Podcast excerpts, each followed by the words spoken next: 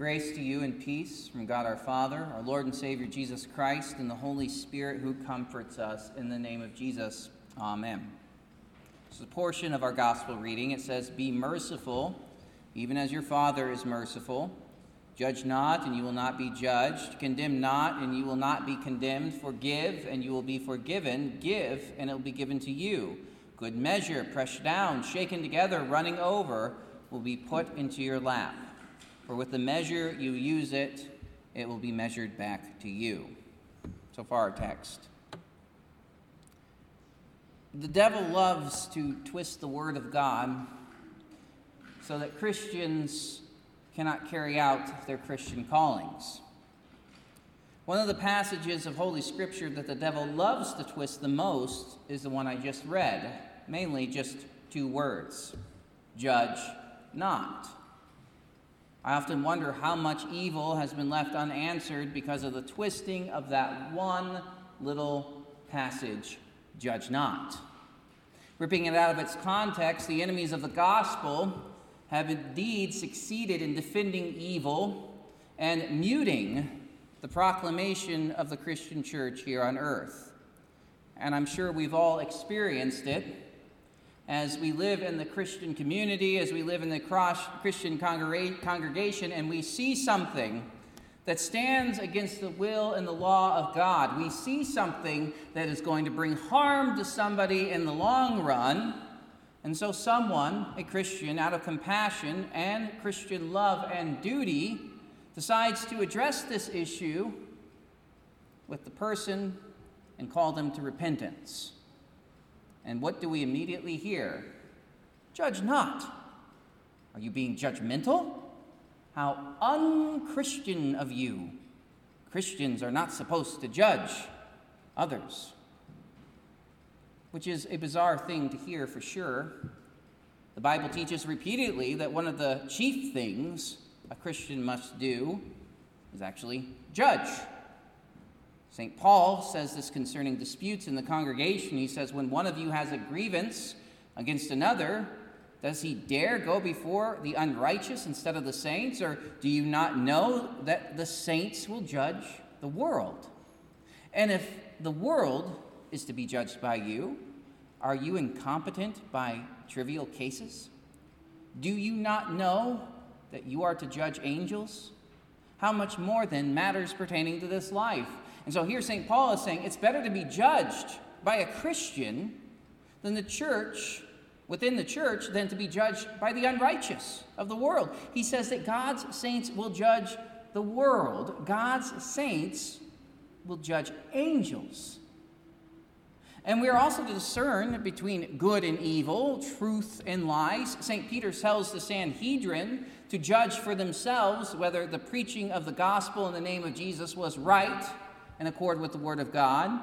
St. John tells the church, test the spirits to see whether they are from God, for there are many false prophets who have gone out into the world. Paul tells Timothy, preach the word, be ready in season and out of season to reprove, rebuke, exhort with complete patience in teaching.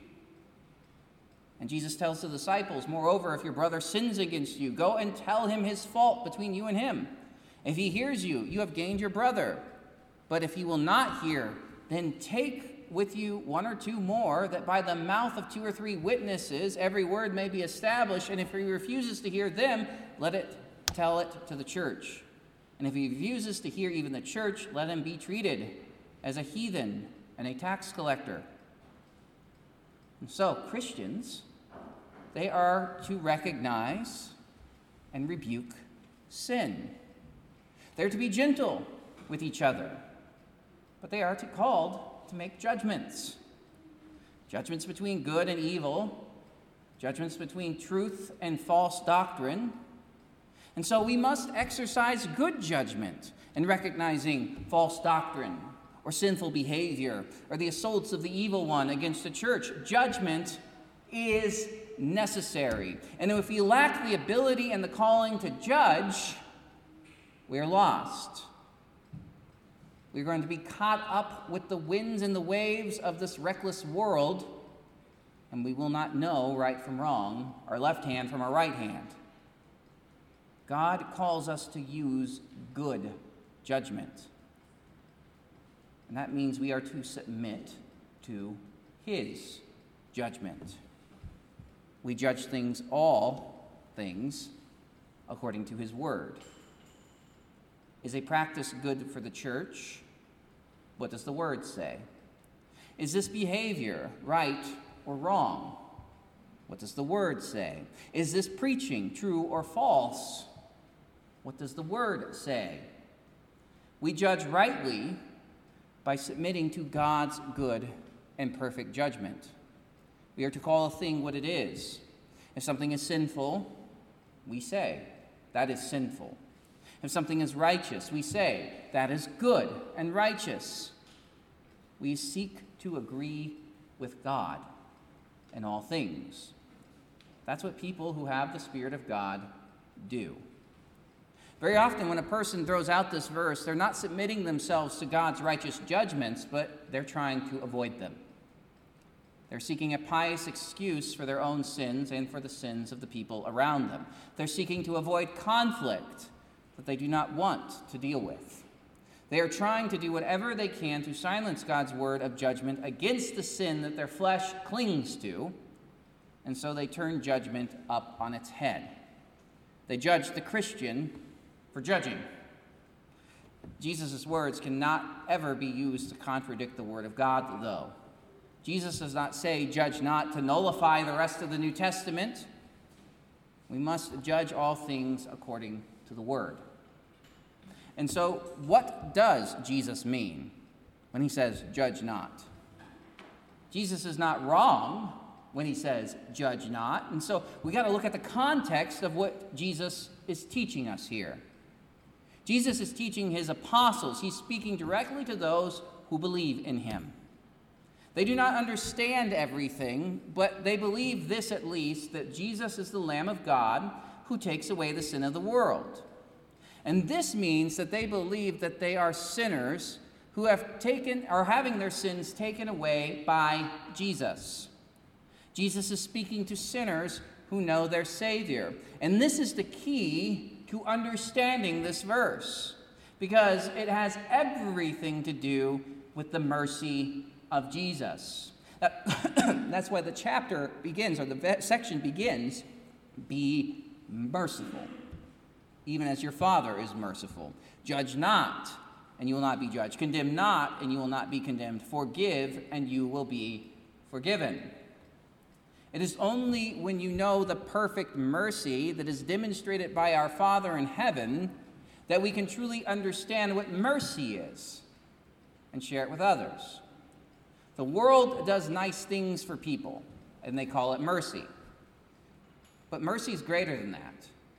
Mercy is greater than just doing a nice thing for someone else. Mercy is love shown to those who are totally undeserving of it. Mercy is withholding righteous wrath against someone in order to show them love. This is what our Father in heaven does for us in Jesus. As the scripture says, For one will scarcely die for an unrighteous person, though perhaps for a good person one would dare to even die. But God shows his love for us, and that while we were still sinners, Christ died for us.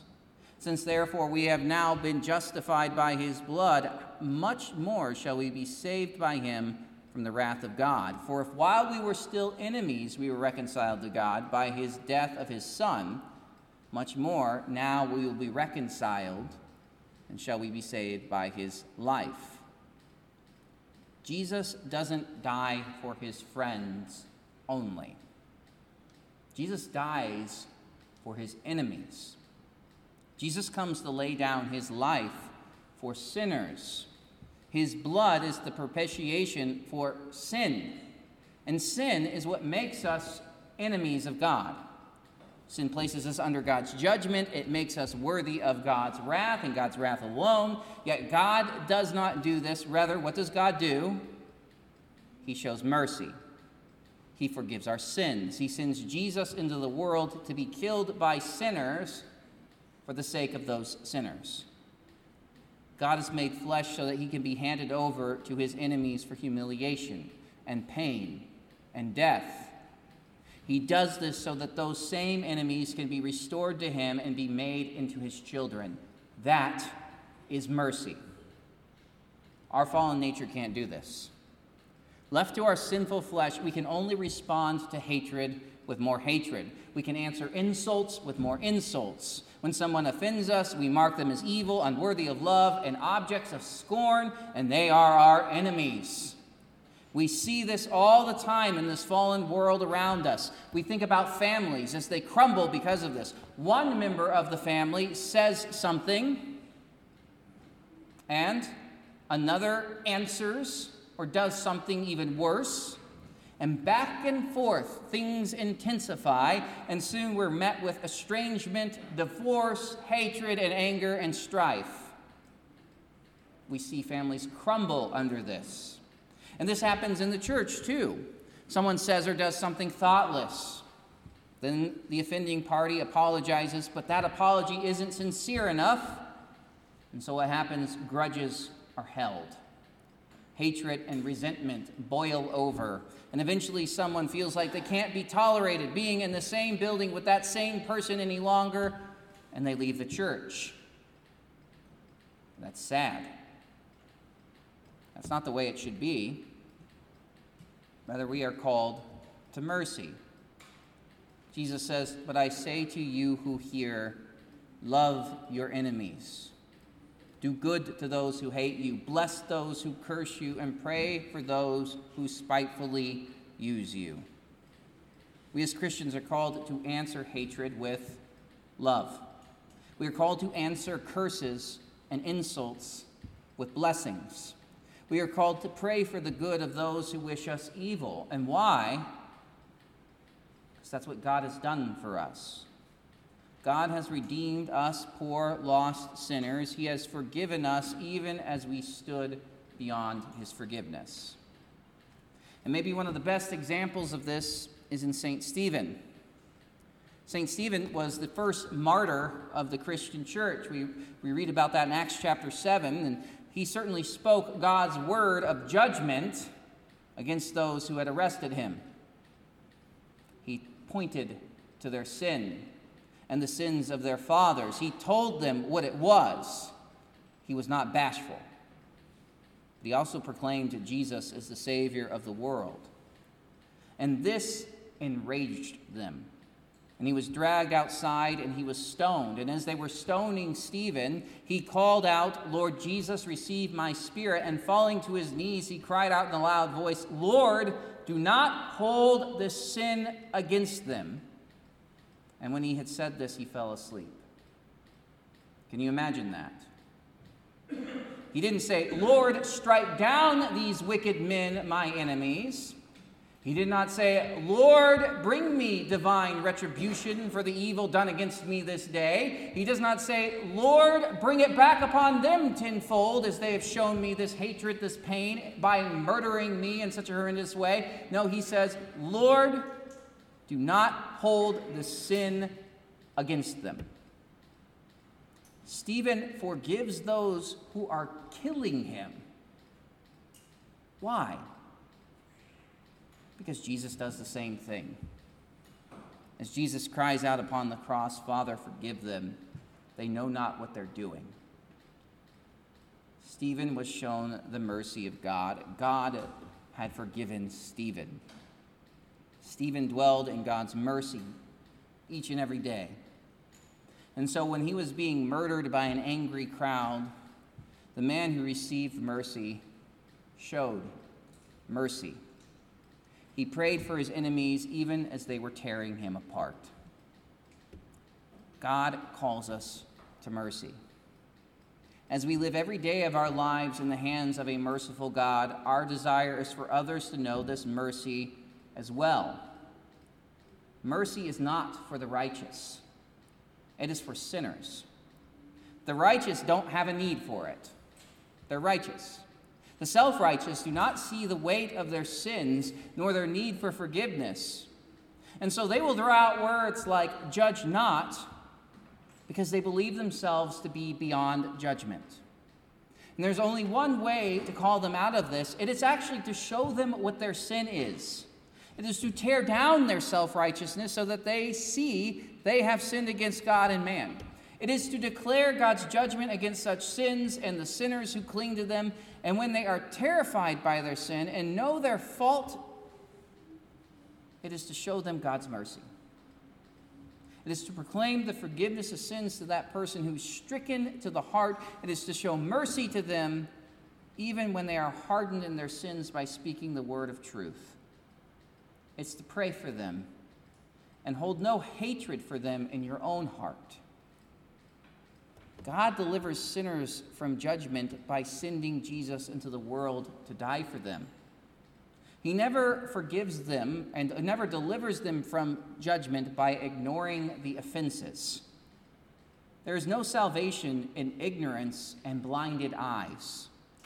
Jesus says, Can a blind man lead a blind man? Will they both not fall into a pit? A disciple is not above his teacher, but everyone, when he is fully trained, will be like his teacher. And so we know that we dwell in the mercy of Jesus. We know that we are nothing other than forgiven sinners. We know that according to our sinful nature, we can be blinded to the truth and the weight and the danger of our sin. And that is why we gather together on Sundays. We come to church so that we can receive the mercy of Jesus. We come as sinners in need of a Savior. And that is exactly what we receive here. That is our great hope in this life. We have a Savior from sin. We are freed from the judgment of God against our sins. We are forgiven. We deserve to be judged, no doubt. We deserve all the guilt that God could ever lay upon us. We deserve death and punishment. We deserve hell. We do not deserve forgiveness. We do not deserve God's divine favor. We do not deserve anything good from God, yet God does not give us what he des- we deserve. He gives us Jesus. And Jesus bears the weight of what we deserve. He suffers the indignation of an angry crowd, the judgment, the hell that was earned by our sins. God lays every single one of our sins upon his Son. This is the mercy of God. God does not dismiss your sins, God does not ignore our sins. God does not say, Oh, your sins are fine. He judges them. He judges them in the person of his Son. He carries out justice against them in the person of his Son, and in you, he forgives them. He calls us to a new life in him through this forgiveness of sins, a life where we are free to come before Him and receive forgiveness each and every day without doubt, without reservation. We know we can come before a holy God and have Him declare us holy in the words, I forgive you. By faith in Jesus, we can be certain that forgiveness is yours.